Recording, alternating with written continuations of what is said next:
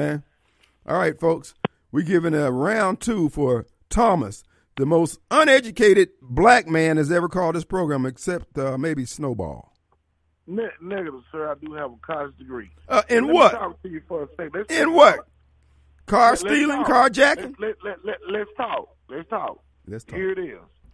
See, like I said, I've been watching that uh, Women of the Movement based on Emmett Till, and I talked to some people in my, you know, circle, and ah. they said that's the problem. You know, black people were very scared of white people back then. And you scared of If him they was today. the uncle, if they was the uncle, they would have took that shotgun and shot those white men, and, and, and didn't care how it turned out afterwards. So Sure, sure. You got to stand up and fight. Yeah, and that's yeah, what yeah. people in Mississippi are afraid of. That's what they've been afraid of.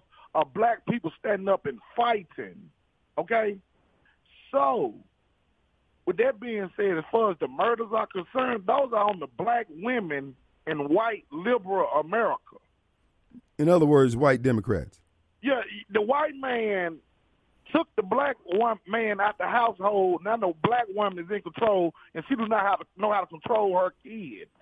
And so, therefore, these kids out here slaughtering each other because the black woman is in control of the community because the white man empower her with food stamps, hood, and sex mate. Well, wait a minute. Wait a minute. That that's the that's the problem. Well, no, wait a And minute. you got people minute. like you who pushing racism and bring the Klan back Bring back the Klan. all that crap, and you didn't even honor Martin Luther King today. That's what I'm pissed off about. Well, You you, you didn't even mention Martin Luther King They Let me know what type of person you are. listen. First of all, You didn't even mention him. I had to mention them for you. I, if I'm not mistaken, you you still haven't mentioned him till after I called in the first time. let me ask you this here, Thomas. I, we need to clear clear something up. The first time you called my program, you told me that you were a, uh, uh, uh, uh, very affectionate to the white woman of the world. The- I think That's you called her. I think you called her a southern flower. I think that's what you That's said. not what we talking. No, no, we But, talking. you know- You you know, talking about the black woman not having a all man. these, Please uh, hold. interracial children right now Mississippi. Now hold up, hold up, hold up. Uh, Hold uh, on, hold on. I think Emmett Till rolling over his grave all these interracial kids and all age. But you trying to date white women. Take care of. you say white white. women ain't take care of these mixed kids they got. Thomas, you doing, sir? I'm doing fine, but not doing too good listening to you guys. you spent a hundred years. You killed Bagger Alpert, but you didn't know this day would come. Uh oh, now you I, on the I killed station. Mary Now Graverage, you on fellas. the Arrest goddamn me. radio station. Hey, about Thomas. My country quit shit. Hey, where are the white women at? Thomas, who killed Tupac? You messed it up in 1960 when you killed Martin Luther King. Hey, where are the white women at? Thomas, It's coming back on you, baby. And you can't stand it. You can't handle it. Thomas, Deal with it, white man. Deal with it, white woman. Thomas, Deal with it, white kid. Thomas. Now black folks ain't going nowhere.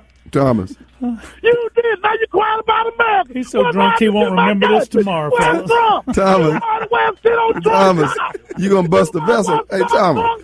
Let's hope he does. I know you ready to suck Trump's cock, sir. Thomas, Thomas. Go to Minneapolis, this they need you, man. This is a new world order, sir. This is a new America.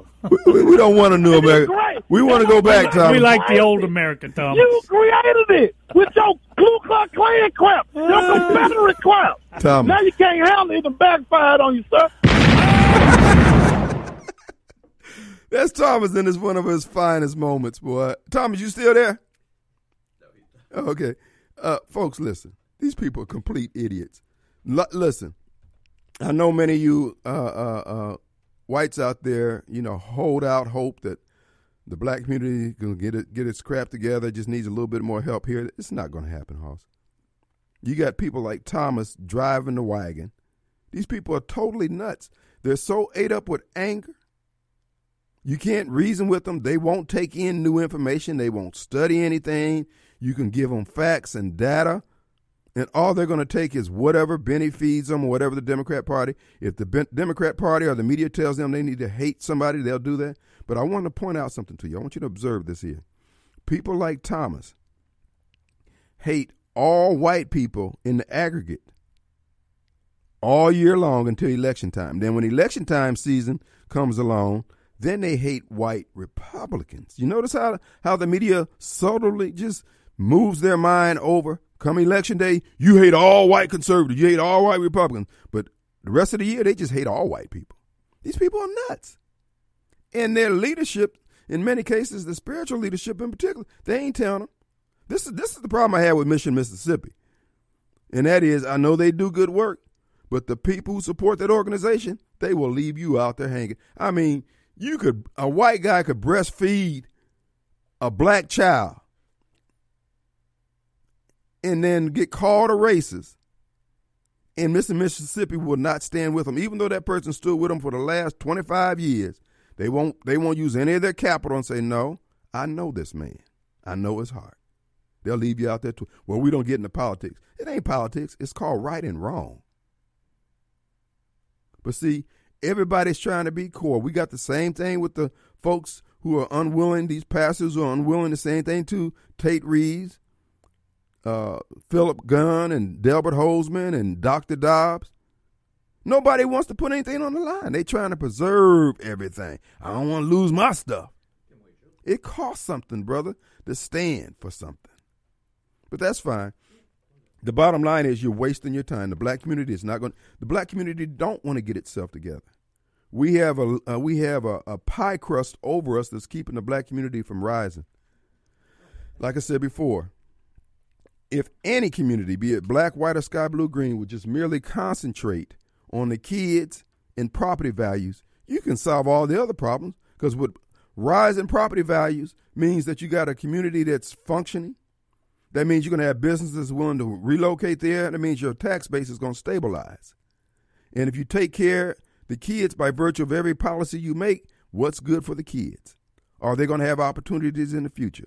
But know what we have are a bunch of leaders who only concerned with themselves. Like I was telling you about that gentleman who just became a politician in elected office, and now he's ready to go for higher office. Ain't done nothing. Because it's not about anybody else, it's about them. And we can't survive. As a matter of fact, we're not going to survive. Black people are not going to survive. We pretty much outlived our usefulness for this country, in this country. And our so called leadership won't even tell us true. Oh, we got some difficult days ahead. This is not hell that's coming from the Ku Klux. Matter of fact, the Ku Klux Klan, they down in on, on the beach there with their toes stuck in the sand drinking Coronas, letting you Negroes kill one another. And the only plan Biden got for black folks is discounted ammo. You woo, knuckleheads. Let's take a break. We'll be right back.